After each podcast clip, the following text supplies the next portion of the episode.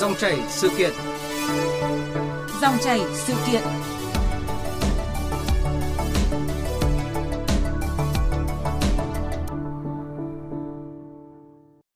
Thưa quý vị và các bạn, sau gần một tuần bước vào năm học mới thông qua hình thức học online, giáo viên và học sinh cả nước đã vấp phải sự cố đường truyền, hệ thống học trực tuyến chập chờn, bị treo, ra vào liên tục. Việc dạy và học trong những ngày đầu này thực sự gặp nhiều khó khăn và chưa được như mong đợi. Học online là giải pháp bắt buộc trong bối cảnh dịch bệnh diễn biến phức tạp. Nhiều tỉnh thành phố phải giãn cách xã hội. Tuy nhiên, theo khảo sát nhanh của Bộ Giáo dục và Đào tạo, việc tổ chức dạy học trong những ngày đầu tiên của năm học mới 2021-2022 gặp nhiều khó khăn. Nhiều nơi thì tổ chức dạy học trực tuyến chưa hiệu quả do hệ thống đường truyền Internet hạn chế về dung lượng, phần mềm dạy học miễn phí chất lượng không tốt, nhiều học sinh thiếu trang thiết bị học tập. Đơn cử như thành phố Hồ Chí Minh còn thiếu 77.000 máy tính để học trực tuyến, nhiều tỉnh, nhiều vùng khó khăn, có từ 50% đến 70% học sinh thiếu thiết bị học trực tuyến, nhiều thôn bản không có mạng internet. Trong khi đó, học sinh thuộc diện F0, F1 còn nhiều, chưa kể số giáo viên học sinh đang ở các khu cách ly y tế cũng đã ảnh hưởng không nhỏ đến việc tổ chức dạy và học ở một số địa phương. Dòng chảy sự kiện hôm nay chúng tôi bàn nội dung giải pháp nào cho việc học trực tuyến nhìn từ thực tế từ tuần đầu tiên của năm học mới với sự tham gia của đại diện Bộ Giáo dục và Đào tạo là Phó Giáo sư Tiến sĩ Nguyễn Xuân Thành, Vụ trưởng Vụ Giáo dục Trung học. Và bây giờ thì xin mời biên tập viên Lê Thu bắt đầu cuộc trao đổi với vị khách mời. Trước hết xin cảm ơn Phó Giáo sư Tiến sĩ Nguyễn Xuân Thành đã tham gia dòng chảy sự kiện hôm nay. Xin uh, kính chào các uh, quý vị kính giả của Đài tiếng nói Việt Nam. Xin uh, chào và xin cảm ơn biên tập viên Lê Thu. À, vâng thưa ông, năm học mới thì chỉ bước vào những ngày của tuần đầu tiên với chương trình học trực tuyến nhưng mà à, cũng đã có những cái chuyện à, khóc cười và phóng sự của phóng viên Bích Ngọc cho thấy rõ điều này. Mẹ ơi, mất mạng rồi!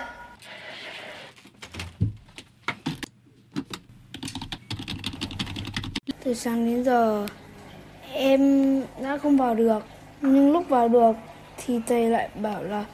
về nhà học lại em thấy các lý thuyết buổi sau đầu giờ thì sẽ kiểm tra miệng các bạn nhé.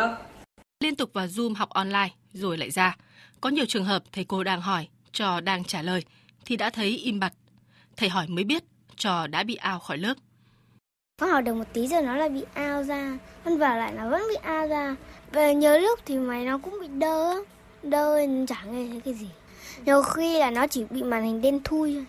Cô ấy ờ, bảo bạn ấy trả lời một cái bài kể chuyện gì đấy xong rồi bạn ấy uh, trả lời được một câu xong rồi cái câu thứ hai cô gọi bạn thì bạn ấy không thấy bạn ấy nói. Nhưng bạn ấy lại bị ao ra. Học online thì uh, con cứ bị ao ra xong rồi vào học lại một tí rồi con lại bị ao ra. Khi mà con vào được rồi cô giáo lại bị ao ra mất nên là con không thể học được. Gia đình chị Nguyễn Thục An ở tổ 15 phường Việt Hưng, quận Long Biên, Hà Nội có con gái học lớp 2. Gia đình sắm đủ đồ dùng thiết bị học tập cho việc học online của con, nhưng chẳng ăn thua. Nhà mình đã phải có hai cái laptop này, kéo đường dây mạng cáp quang này, bộ phát wifi 4G, iPad nữa, điện thoại để phục vụ cho có một cháu học nhưng mà vẫn không đáp ứng được. Bởi vì là trò vào được thì cũng không thấy cô đâu. Chất lượng đường truyền nhà cô không ổn định, cô chạy sang nhà hàng xóm nhưng mà cũng không ăn thua. Bà Nguyễn Thị Lý, hiệu trưởng trường trung học cơ sở Nguyễn Du, quận Nam Từ Liêm, Hà Nội cho biết, nhiều lúc thầy cô đang nói thì bị tắt tiếng đột ngột, không nghe được bài giảng. Các tiết học thường phải kéo dài hơn so với quy định, khiến cả cô và trò cùng mệt mỏi. Có những thầy cô tiết 2 thì vừa dạy lớp này xong nhưng mà tiết 3 dạy lớp khác đi ra thì không thể vào lớp tiết 3 đằng sau được nữa. Giống như là cổng nó đóng lại, phải là tại trường Nguyễn Du đâu mà tất cả các trường trên địa bàn thành phố Hà Nội đều bị gián đoạn như vậy. Vật lộn với những buổi học trực tuyến, giáo viên phụ huynh cũng chỉ biết cười trừ, thông cảm cho nhau và dặn lòng cố gắng vì tương lai con em chúng ta. Vâng, ờ, thưa ông Nguyễn Xuân Thành ạ, ông có suy nghĩ như thế nào khi mà nghe phóng sự vừa rồi ạ? Ờ, tôi thấy là cái cái việc mà tổ chức ờ, cho các ờ, các em học sinh học trực tuyến ấy thì uh, nó có những cái khó khăn như là phản ánh của các uh, bậc cha mẹ học sinh thì đây cũng là một cái điều chúng tôi hết sức là chia sẻ à, bởi vì là khi mà việc học trực tuyến mà đông như vậy với số lượng đông như thế thì có mấy cái chuyện là cần phải quan tâm là một là cái đường truyền hai là bản thân cái phần mềm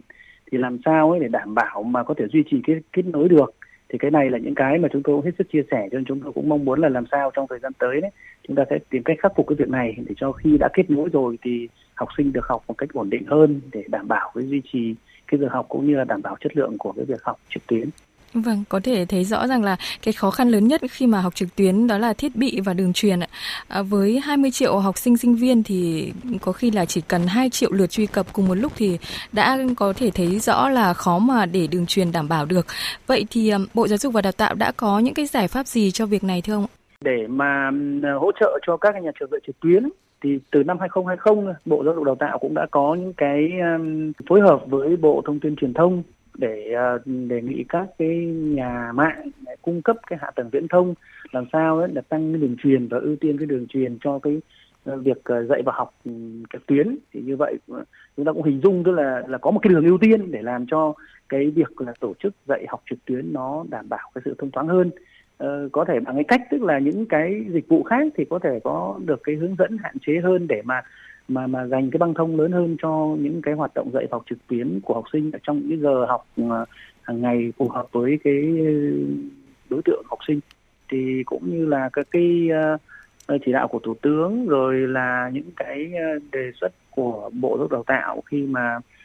đề, đề nghị với các địa phương thì đều có những cái nhiều cái giải pháp để hỗ trợ cho việc mà dạy học trực tuyến của các ờ, thầy các cô các em học sinh trong các nhà trường như là đường truyền như tôi vừa nêu. Thế rồi là có những sự kêu gọi hỗ trợ các điều kiện khác như là trang thiết bị. Thế rồi là triển khai tập huấn bồi dưỡng giáo viên. Đặc biệt là phải có cái chính sách để mà ưu đãi giảm cái cái cước dung lượng đấy. Dạ. thậm chí là có một số các cái nhà mạng cũng đã có cái hình thức là không chỉ giảm mà có thể là miễn phí cái dung lượng. Nếu như là cái cái dung lượng đó được sử dụng trong cái việc truy cập vào các cái bài học trực tuyến của học sinh cùng với việc mà trục trặc về đường truyền rồi là à, về thiết bị thì học sinh ở nhiều địa phương cũng đang thiếu thiết bị để học tập trực tuyến. Cái tỷ lệ thiếu thiết bị lên đến 70% ở tỉnh Sơn La, 40% ở các vùng khó khăn thuộc tỉnh Nghệ An. Ở nhiều nơi thuộc tỉnh Đắk Lắk thì à, có những cái gia đình học sinh thì không có tivi ạ. Thậm chí ngay cả ở Hà Nội hay thành phố Hồ Chí Minh cũng có hàng chục nghìn học sinh không có thiết bị để mà học online đa số là về cái thiết bị dạy học thôi. Như máy tính hoặc là điện thoại rồi này kia đó. Các em nó không có. Các em khó khăn ở một số cái cái mạng nó chưa có được ổn định rồi các cái thiết bị ờ, thông minh là có đôi khi các em cũng sử dụng không có được nhiều. Gửi bài qua Facebook qua Zalo qua hộp thư của trường. Photo in bài theo chủ đề rồi là gửi đến các em để các em tham gia học tập. Theo ông Nguyễn Xuân Thành thì ngành giáo dục các địa phương cần giải quyết cái tình trạng này như thế nào Ờ, đối với những cái cái cái tình trạng mà thiếu thiết bị này thì trước hết chúng ta phải nói là chỉ riêng ngành giáo dục thôi thì cũng sẽ không có giải quyết được đâu. À. bởi vì đây là những cái điều kiện để đảm bảo thực hiện là các cái nội dung giáo dục. Vì vậy cho nên là chúng tôi cũng mong muốn là các cái địa phương ấy theo cái chỉ đạo của thủ tướng rồi là theo những cái đề nghị của bộ giáo dục và đào tạo thì chúng ta cũng quan tâm để mà có thể tăng cường thêm cái việc là trang thiết bị của các cái nhà trường thì ở đây thì có cái việc là trang thiết bị của nhà trường thì có hệ thống đường truyền có thể cũng đã có rồi. Nhưng mà cái điều mà học sinh học được hay không thì lại học sinh lại phải có những cái thiết bị đấy. Đấy, để máy tính ờ, kết nối internet rồi là điện hoặc là điện thoại thông minh máy tính bảng. Thì những cái việc này là ở những cái ờ, vùng như các bạn vừa nêu ấy thì cũng còn có nhiều những cái khó khăn như vậy thế thì với cái việc này thì chúng tôi cũng rất là mong là thế này thôi tức là bởi vì riêng ngành thì không thể có thực hiện được nhưng mà ngành thì cũng đã có một cái đề nghị địa phương cũng như là kêu gọi tất cả các cái lực lượng trong xã hội có thể là hỗ trợ ờ, để các em có được cái trang thiết bị để tổ chức thực hiện cái này. Tôi nói ví dụ như là hội khuyến học thì cũng đã có những cái chương trình rất là cụ thể về chương trình chẳng hạn máy tính cho em và tới đây thì thì bộ giáo dục đào tạo hiện nay cũng đang có những cái đề nghị và sẽ có những cái uh, phát động ủng hộ của các cái lực lượng trong xã hội để làm sao giúp cho các cái đối tượng học sinh có được những thiết bị để có thể thực hiện được cái việc à, học trực tuyến. Vâng, với học trò và nhiều giáo viên khi mà dạy à, học trực tuyến bị trục trặc có thể là do phần mềm, đường truyền hay là wifi ở nhà hay máy tính.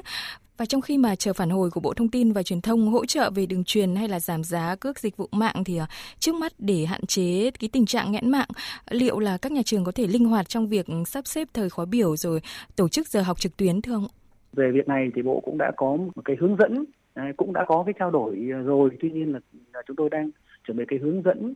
cụ thể hơn đối với các thầy cô các nhà trường để làm sao tổ chức những cái bài học trực tuyến ấy nó phải được kéo giãn hơn về thời gian cũng như vì do không gian của chúng ta hiện nay là không gian trên mạng rồi, cho nên là làm sao để hướng dẫn để các thầy các cô không lấy nguyên cái thời gian thời khóa biểu của cái giờ học trực tiếp để mà chuyển thành học trực tuyến. Các bạn có thể tưởng tượng rằng là như thế thì tất cả các trường đều cùng cho học sinh vào mạng mà lại toàn là vào trực tuyến, rồi các trường truyền đều là toàn video hết và lại trong cái khoảng thời gian tôi nói ví dụ như buổi sáng chẳng hạn thì hầu hết tất cả các trường các em học sinh thì đều chơi trong cái khoảng từ ờ, 7 giờ 7 rưỡi cho đến khoảng trưa. Và tương tự như vậy bây giờ buổi chiều thì như vậy nó sẽ gây cái quá tải. Giống như kiểu là cái cái tắc đường cục bộ tức là lúc tan tầm hoặc là lúc lúc đầu giờ sáng thôi giờ cao điểm thôi. Thế thì với cái cái này thì chúng tôi cũng rất là mong là các, các nhà trường sẽ phải vận dụng linh hoạt cái này để làm sao ấy kéo dài cái thời gian học tập ra. Ờ, cái thời gian học trực tuyến thì cái không gian không còn bị bó hẹp bởi cái không gian của lớp học nữa. Và vì vậy cho nên chúng ta có thể có cái phương án thứ nhất là để giảm tải thì là phải kéo giãn cái thời gian ra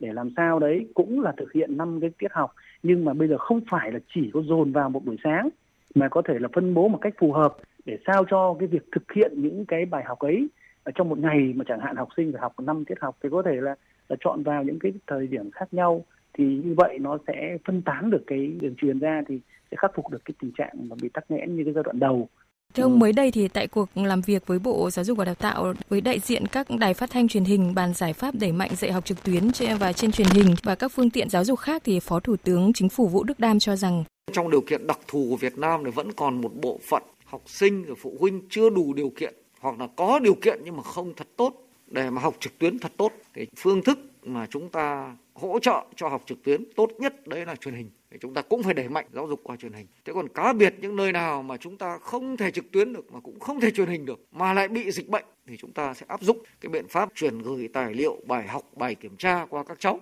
Giáo dục là phải lo phủ toàn bộ tất cả các đối tượng. Thưa ông Nguyễn Xuân Thành, như ý kiến của Phó Thủ tướng Vũ Đức Đam thì trong dịch bệnh hiện nay bên cạnh cái phương thức dạy học trực tuyến thì ờ, cần đặc biệt quan tâm giảng dạy qua truyền hình. Nhưng mà với nhiều kênh sóng phát thanh truyền hình như vậy thì ờ, Bộ Giáo dục và Đào tạo ờ, sẽ phân vai như thế nào cho từng kênh sóng để việc dạy học phù hợp với từng đối tượng học sinh ạ? À, vâng, trước khi mà họp với Bộ Giáo dục Đào tạo và một số các cái đơn vị truyền hình thì Phó Thủ tướng Vũ Đức Đam cũng đã có cái chỉ đạo rất rõ rồi tức là thứ nhất là cái việc mà dạy học trực tuyến ấy, thì là một cái phương thức mà hiện nay chúng ta phải thực hiện nó không chỉ còn là giải pháp tình thế nữa mà nó là như một cái phương pháp học tập mà ngay kể cả trong cái trường hợp mà chúng ta ừ, vẫn đưa học sinh đến trường thì vẫn phải ờ, có một cái sử dụng cái phương pháp ừ, cái hình thức dạy học trực tuyến này để đáp ứng được cái yêu cầu của cái, ừ, chuyển đổi số hiện nay. Là vì vậy cho nên thông tư 09 của bộ cũng đã ghi được cái việc dạy học trực tuyến là có thể là kết hợp với học trực tiếp hoặc là có thể thay thế trong cái thời gian sắp tới đây ấy, thì khi mà tiếp tục là phát triển cái nguồn học liệu điện tử nói chung ở trong đó có hệ thống video bài giảng nói riêng là như bên tập viên vừa nêu và cũng là phó thủ tướng đã chỉ đạo thì bộ giáo dục đào tạo cũng sẽ có một cái tính toán để mà làm việc với các cái các cái đài truyền hình để mà thống nhất với nhau về một cái kịch bản. Để thứ nhất là đối với kênh truyền hình trung ương thì Ờ, những cái kênh như thế thì sẽ ờ, hỗ trợ là vừa là sản xuất video bài giảng, đồng thời là phát sóng ở những cái môn nào, lớp nào. Nhưng bên cạnh đó thì là phải huy động các cái đài địa phương ấy để mà có thể chuyển tiếp sóng hoặc là sử dụng cái nguồn video đấy để phát nó phù hợp với cái ờ, kế hoạch dạy học của địa phương, phù hợp với cái khung thời gian của địa phương và những cái điều kiện của địa phương. Thì chúng ta có thể hình dung thế này, một cái thời khóa biểu thì không thể nào một cái thời khóa biểu một chung cho tất cả 30.000 trường phổ thông được. Cho nên là cần phải có những cái kênh phát nhiều hơn đa dạng hơn làm sao phù hợp với các cái địa phương để làm sao các nhà trường căn cứ vào cái lịch phát sóng để còn tổ chức cho học sinh học theo cái thời khóa biểu đấy một cách phù hợp với cái kế hoạch giáo dục của nhà trường với những cái nơi mà không thể tổ chức dạy học trực tuyến hay là trên truyền hình lại đang bị dịch bệnh thì ờ, bộ có những cái hướng dẫn gì thưa ông? thì cái này thì bộ trưởng bộ giáo dục đào tạo cũng đã có cái chỉ đạo làm sao đấy nếu như chúng ta có những cái video bài giảng của các thầy các cô thì khi đã có video rồi thì cái việc mà chuyển cái video đó đến cho các em học sinh thì có thể nhiều cách khác nhau. Một là qua đường truyền internet như vậy, hoặc là nếu tv xem được thì tốt rồi. Trong trường hợp mà còn khó khăn cả hai cái việc đó thì đã ừ, có những cái ờ, hướng dẫn như là copy vào USB ờ, để có thể đưa đến cho các cái vùng thôn bản để có thể là ở đó phải tạo một cái điều kiện làm sao cho học sinh có thể xem được cái này thì hiện nay thì những cái tivi um, thế hệ mới đấy thì đều có cái chỗ cắm USB cả mà nếu như thế ở thôn bản có thể có một số cái um, video đấy thì cũng có thể là tổ chức để làm sao cho học sinh có thể cùng tham gia được, để mà xem, để học tập được thì cái này là chúng tôi cũng đang hướng dẫn là tất cả các địa phương chúng ta phải hết sức linh hoạt để làm sao không để một học sinh nào mà vì không đến trường mà lại cũng không tiếp cận được những cái nguồn này thì nó sẽ gây thiệt thòi cho các em. Thưa ông, cùng với cái khó khăn về thiết bị và đường truyền thì học trực tuyến cũng nảy sinh nhiều cái vấn đề về chất lượng dạy và học. Và sau đây thì chúng ta cùng nghe ý kiến của một số phụ huynh. Học vào thì chỉ tổ nói chuyện. Cái vấn đề là cứ ngồi học online từ sáng đến trưa, cứ dán mắt vào cái máy tính, chả biết là hiệu quả đến đâu mà mắt thì càng ngày càng sợ cô giáo tạo điều kiện học tối để bố mẹ phải kèm trong quá trình cô dạy ấy, thì nó ừ. không tự viết được bài về nhà bố mẹ sẽ dựa vào cái, tờ slide cô ấy xong rồi đọc cho bé chép lại cho cô giống hệt ở lớp chứ uh, qua cái online đấy thì các con nó không thể nào mà nó chép lại được để đảm bảo chất lượng dạy và học trực tuyến thì uh, ông có thể nêu cụ thể hơn là các nội dung học tập sẽ được rút gọn hay tinh giản như thế nào để phù hợp với tình hình hiện nay ạ? Cái việc điều chỉnh nội dung dạy học ấy để mà đảm bảo thích ứng với tình hình Covid Ờ, Ờ, cũng như là học trực tuyến thì cái này ngay từ đầu đã được uh, bộ trưởng bộ giáo dục và đào tạo chỉ đạo chúng tôi thực hiện. Và hiện nay thì chúng tôi vẫn đang tiếp tục thực hiện cái việc này để điều chỉnh uh, nội dung dạy học. Trong những năm trước thì ta đã có cái văn bản hướng dẫn điều chỉnh rồi. Thì bây giờ căn cứ vào tình hình thực tế hiện nay chúng ta lại cần phải tiếp tục có một cái điều chỉnh làm sao đấy để đảm bảo thực hiện được những cái nội dung dạy học uh, kiến thức cơ bản để là để mà uh, các nhà trường ấy tổ chức xây dựng cái kế hoạch dạy học đối với học trực tuyến ấy, là chúng ta phải tổ chức để mà dạy học trực tuyến những cái nội dung kiến thức cơ bản đấy, cốt lõi đáp ứng đúng cái yêu cầu và mức độ cần đạt của chương trình đấy, để thực hiện trước. Thế sau đó thì nếu như có cái cái cái điều kiện và kiểm soát tình hình dịch bệnh tốt rồi thì khi đến trường là học sinh tiếp tục được củng cố vững chắc thêm những cái kiến thức cơ bản đã được học khi trực tuyến và đồng thời là làm cơ sở để mà tiếp tục thực hiện Ờ, những cái nội dung ờ, còn lại đáp ứng được yêu cầu của chương trình. Ngay kể cả đối với những cái vùng mà hiện nay chúng ta gọi là vùng xanh học sinh ờ, có thể đến trường được thì căn cứ vào cái hướng dẫn mà chúng tôi sắp tới sẽ ban hành ấy thì các nhà trường cũng xây dựng cái kế hoạch để mà tổ chức dạy học trực tiếp cho học sinh với những cái nội dung được điều chỉnh để đảm bảo trang bị cho học sinh những cái kiến thức cơ bản nhất, cốt lõi nhất đáp ứng cái yêu cầu của chương trình. Để mà sẵn sàng ứng phó trong trường hợp dịch bệnh tự nhiên có cái diễn biến phức tạp. Đấy, mà học sinh lại phải tạm dừng đến trường thì khi đó cũng không bị bị động. Đấy, tóm lại là tinh thần là thế này là bộ sẽ hướng dẫn những cái nội dung đấy để thực hiện trong cái giai đoạn trước mắt là phải ưu tiên để mà tổ chức ừ, các cái bài học. Cho dù là trực tuyến hay là những cái vùng xanh có thể thực hiện trực tiếp được thì vẫn phải thực hiện những nội dung này trước để đảm bảo trang bị cho học sinh những kiến thức cốt lõi nhưng mà vẫn phải đáp ứng cái yêu cầu của chương trình kiên trì với cái mục tiêu chất lượng thế còn sau đó thì đã có cái nội dung ấy rồi thì chúng ta sẽ có một cái điều kiện cái cơ sở vững chắc hơn cho cái việc thực hiện linh hoạt những cái nội dung còn lại tùy theo điều kiện mà chúng ta kiểm soát được dịch bệnh. Vâng, ờ, tiếp theo đây thì xin mời ông Nguyễn Xuân Thành nghe ý kiến của Bộ trưởng Bộ Giáo dục và Đào tạo Nguyễn Kim Sơn. Trước mắt là không kiểm tra đánh giá trong quá trình dạy trên truyền hình hay là dạy trực tuyến đối với lớp 1 và lớp 2 và phải đợi sau khi quay trở lại tương tác trực tiếp giả soát, bồi dưỡng, rồi bổ trợ, sau đó mới kiểm tra đánh giá. Còn đến tận thời điểm tháng 9 năm sau mà vẫn không đến để mà có cái giả soát, bổ trợ, kiểm tra đánh giá được thì lúc đấy sẽ có quyết sách phù hợp. Thưa ông Bộ trưởng uh, Nguyễn Kim Sơn thì có nêu là sẽ không kiểm tra đánh giá trong quá trình học trực tuyến hay là truyền hình đối với học sinh lớp 1, lớp 2. À, còn nói chung về việc kiểm tra đánh giá học sinh thì uh, có cái sự đổi mới như thế nào để phù hợp với tình hình học trực tuyến như hiện nay thưa ông Nguyễn Xuân Thành? À, Bộ trưởng của chúng tôi có nêu là không kiểm tra đánh giá ở đây ấy, tức là ý là không kiểm tra đánh giá để mà ghi nhận cái kết quả học tập của học sinh. Dạ. Thế còn trong quá trình dạy học thì rõ ràng là cái việc mà nhận xét rồi đánh giá rồi khích lệ học sinh để học sinh hoàn thành cái nhiệm vụ học tập thường xuyên ấy thì. Dạ. cái việc đó nó như là một cái phương pháp dạy học thôi. Cho nên là trong quá trình dạy học thì học sinh được giao nhiệm vụ nào thì khi thực hiện nhiệm vụ đấy thì giáo viên vẫn nhận xét cái kết quả học tập của học sinh và qua đó giúp các em tiến bộ. Thế còn đối với các cái lớp học như cả cấp trung học cơ sở trung phổ thông ấy thì cái việc kiểm tra đánh giá ờ, bằng hình thức trực tuyến cũng đã được bộ quy định tổ chức thực hiện và công nhận cái kết quả tại cái thông tư 09 rồi. Thì tại thông tư 09 này thì uh, năm vừa rồi cũng có nhiều các nhà trường đã tổ chức thực hiện cái việc kiểm tra đánh giá học sinh ở trên đây. Về cái việc đổi mới của cái việc kiểm tra đánh giá như là biên tập viên có nêu ấy thì trong cái tình hình học trực tuyến thì chúng ta chúng ta vẫn thực hiện theo các cái quy định của bộ thôi đối với cái chương trình hiện hành tại thông tư 26 sửa đổi thông tư 58 ấy, thì chúng tôi cũng đã có cái hướng dẫn là việc kiểm tra đánh giá học sinh là thực hiện qua uh, cái việc là có thể trực tuyến hoặc là trực tiếp. Và trong đó thì có cái việc kiểm tra đánh giá thường xuyên bằng khá là nhiều hình thức từ hỏi đáp rồi viết rồi qua bài thực hành bài thí nghiệm rồi qua các sản phẩm học tập của học sinh. Thế thì khi dạy học trực tuyến ấy, thì học sinh vẫn phải nộp cái sản phẩm đấy. Chẳng qua là không trực tiếp nộp cho thầy cô thôi, nhưng mà qua LMS hoặc là qua các cái cái công cụ thay thế để thầy cô nhìn vào những cái kết quả học tập mà học sinh được thầy cô giao, thì qua đó có những cái nhận xét, có những cái đánh giá học sinh. Thì riêng đối với cái kiểm tra đánh giá định kỳ, thì à, từ năm ngoái đến năm nay, kể cả chương trình hiện hành là theo thông tư 26 và chương trình mới thì theo thông tư 22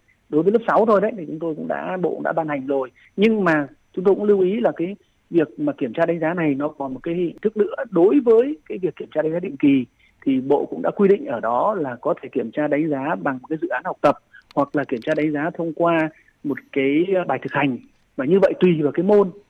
Và theo đặc thù của bộ môn thì các thầy các cô có thể là tổ chức cái việc này, kiểm tra đánh giá định kỳ theo một cái hình thức phù hợp. Ở đây thì bộ chỉ có yêu cầu là nếu mà kiểm tra đánh giá bằng trực tuyến cho dù là bài kiểm tra hoặc là dự án học tập hoặc là một cái bài thực hành thì yêu cầu quan trọng là phải đảm bảo được cái yêu cầu là tính chính xác, rồi là công khai minh bạch, đảm bảo đánh giá đúng cái năng lực cuộc học sinh.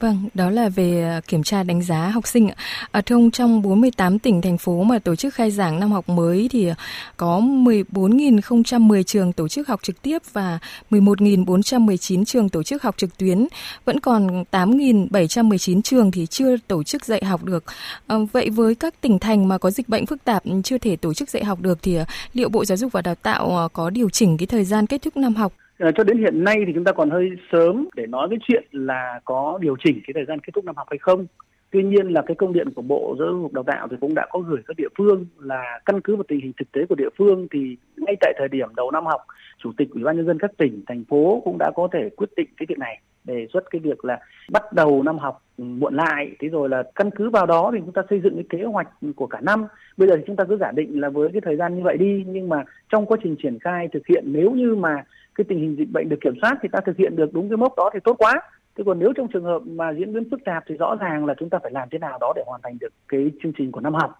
Chúng ta cứ tưởng tượng thế này thôi, cái khoảng thời gian chúng ta còn, đúng không ạ? Đến cho năm học tiếp theo, đến tháng 9 như vậy chúng ta cũng còn một cái khoảng thời gian như thế để cho bộ giáo dục đào tạo phối hợp cùng với các địa phương căn cứ vào tình hình thực tế ờ, đến lúc đó để chúng ta có thể quyết định những cái việc là điều chỉnh thời gian kết thúc năm học như thế nào. Thì đấy là chúng tôi cũng xin nêu như thế để các cái nhà trường các thầy các cô các bậc cha mẹ học sinh cũng yên tâm cái việc này. Cái thứ hai nữa là ngay kể cả cái việc mà một số các cái trường ấy mà chưa có thể tổ chức học kể cả trực tuyến và trực tiếp được đang có thể có cái tâm lý đang sốt ruột là những trường khác các bạn khác đang học rồi mà mình lại chưa được học thì không biết là có kịp không có theo kịp không. Thì chúng tôi cũng phải nêu như thế này này tức là bởi vì cái khung của chúng ta là khá là rộng đấy. Tức là có đủ cái thì giờ nếu chúng ta lùi lại khoảng một tháng thậm chí hơn thì ngay kể cả đến trường học trực tiếp thôi thì chúng ta vẫn còn đủ cái thời gian để thực hiện cái chương trình năm học. Bởi vì chương trình của giáo dục phổ thông là tính cho mỗi một lớp là 35 tuần nhưng mà lại là học một buổi một ngày thôi. À, vì vậy cho nên là khi đó thì đến trực tiếp thì chúng ta có thời gian như vậy. Nhưng mà khi mà chúng ta có điều kiện để cả trực tiếp lẫn là trực tuyến phối hợp nữa thì chúng ta cũng sẽ có vẫn còn cho đến bây giờ thì chúng ta vẫn còn có thể hình dung được là cái thời gian ta để tổ chức thực hiện chương trình năm học cũng Ờ, vẫn còn ờ, có đủ cái quỹ để làm cái việc này. Thế còn uh, chưa kể là như tôi nói ở trên đấy chúng ta sẽ có cái hướng dẫn để mà thực hiện những cái điều chỉnh nội dung dạy học sao cho phù hợp với cái bối cảnh mà chúng ta bị hạn chế cái thời gian cho học sinh đến trường. Dạ vâng ạ. Thưa ông, theo thống kê thì từ đầu năm đến nay có 13.800 học sinh sinh viên và giáo viên bị mắc Covid-19 và không chỉ mắc bệnh mà những cái học sinh sinh viên này thì bị gián đoạn việc học tập, giáo viên thì cũng gián đoạn cái công việc giảng dạy ạ. Rồi mà khi mà bị cách ly dài ngày thì ít nhiều cũng ảnh hưởng đến tâm sinh lý của họ. Vậy Bộ Giáo dục và Đào tạo có những cái giải pháp nào để hỗ trợ các đối tượng này thưa ông ạ? Khi mà trao đổi và bàn về những cái giải pháp để hỗ trợ học sinh, các đối tượng học sinh về chuyện học ấy thì ờ, những cái đối tượng học sinh ấy, là bộ cũng đã có đặt ra. Trong đó thì những cái đối tượng học sinh ở vùng thuận lợi vùng khó khăn không có internet rồi vùng không có sóng truyền hình rồi phải có giải pháp nào để cho các em tiếp cận được học tập thì cũng đã đặt đến đặt vấn đề đến những cái đối tượng học sinh ấy mà bị ảnh hưởng về cái tâm sinh lý khi mà hoặc là trực tiếp các em bị ờ, uh, F0 hoặc là có thể gia đình cũng có người bị F0 rồi F1 rồi bị cách ly thậm chí là à, học sinh ở những cái gia đình mà bố mẹ các em đang ở trong cái ngành y, đang ở trên tuyến đầu chống dịch thì bộ cũng đã đặt ra và có văn bản đã gửi cho các cái địa phương đấy, cũng đề nghị các địa phương là hết sức quan tâm để hỗ trợ tạo điều kiện cho các cái đối tượng này không chỉ về vật chất, thiết bị để học tập, mà điều quan trọng nữa là vấn đề về tâm lý để mà ổn định, sẵn sàng cho cái việc học tập thì đối với những đối tượng như vậy thì chúng tôi cũng, một mặt là nó sát ngay với tất cả các các em là các nhà trường, các thầy cô, thậm chí là trực tiếp là các thầy cô chủ nhiệm của các em, thì cần phải quan tâm cái việc này để mà có thể có những trao đổi, thăm hỏi thường xuyên, hướng dẫn cho các em cái, những cái kiến thức về phòng chống dịch bệnh, rồi là bảo vệ sức khỏe của bản thân mình. Nhưng cũng là có những cái giải pháp để giúp cho các em tạo cái điều kiện để các em có thể tham gia vào học tập mà cũng có thể là cái giải pháp để mà giải tỏa cái tâm lý nữa. Chứ không phải là chỉ là là cứ thế ngồi để lo là mình bị mắc bệnh. Thì cũng động viên các em về mặt tâm sinh lý và hỗ trợ đặc biệt quan tâm để giúp cho các em là khi mà các em có cái điều kiện để mà học trực tuyến như là các bạn ở ngoài. Tôi nói ví dụ như đang bị cách ly mà có thể học trực tuyến như ở ngoài mà khi sức khỏe cho phép ờ, tâm lý ổn định thì các em cũng có thể được các thầy cô quan tâm trực tiếp đến từng em một để giúp cho các em có thể uh, tham gia học tập cũng như là tiếp thu bài bài giảng. Cái thứ hai là đối với những cái em học sinh mà khi mà đang có cái uh, việc là uh, một là do mắc bệnh chẳng hạn như là bị f không hoặc là do tâm lý nó chưa ổn định thì cũng không nên là có những cái uh, ép đấy, làm sao đấy để quá tải cái áp lực cho các em. Lại lo rằng là mình không học được các bạn khác đang học thì mình thế nào? Thì cũng là động viên các em và nói với các em là cứ yên tâm, trước hết là phải vì sức khỏe chữa trị bệnh cái đã. Sau đó thì khi nó đã khỏi bệnh rồi, thì lúc đó là các thầy cô, các nhà trường sẽ có một cái giải pháp để mà phụ đạo hay là củng cố hay là ôn tập riêng cho những đối tượng như thế này, để đảm bảo cho các em là nắm được cái kiến thức và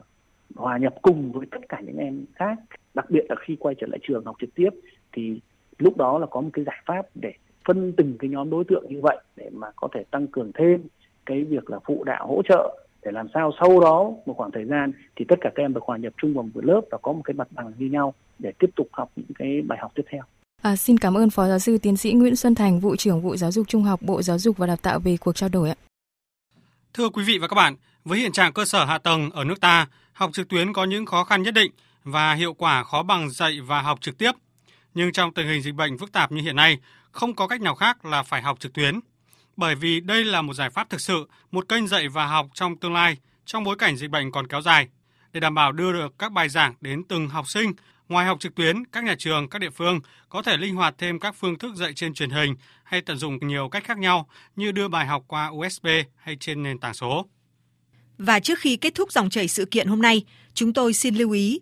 cùng với đảm bảo chất lượng dạy và học trực tuyến, sự an toàn cho học sinh cũng là một vấn đề đặc biệt quan trọng khi hôm nay vừa xảy ra câu chuyện đau lòng, đó là một cháu bé 10 tuổi ở Hà Nội trong lúc học online đã bị điện giật tử vong. Do đó, an toàn phải là ưu tiên hàng đầu khi cha mẹ đi làm để một mình trẻ ở nhà. Cha mẹ cần chủ động kiểm tra lại toàn bộ hệ thống điện, dây nối máy tính, điện thoại và hướng dẫn các con sử dụng thiết bị, đặc biệt khi học trực tuyến. Các nhà trường cần có những cảnh báo và hướng dẫn cha mẹ học sinh để đảm bảo an toàn khi học sinh học trực tuyến.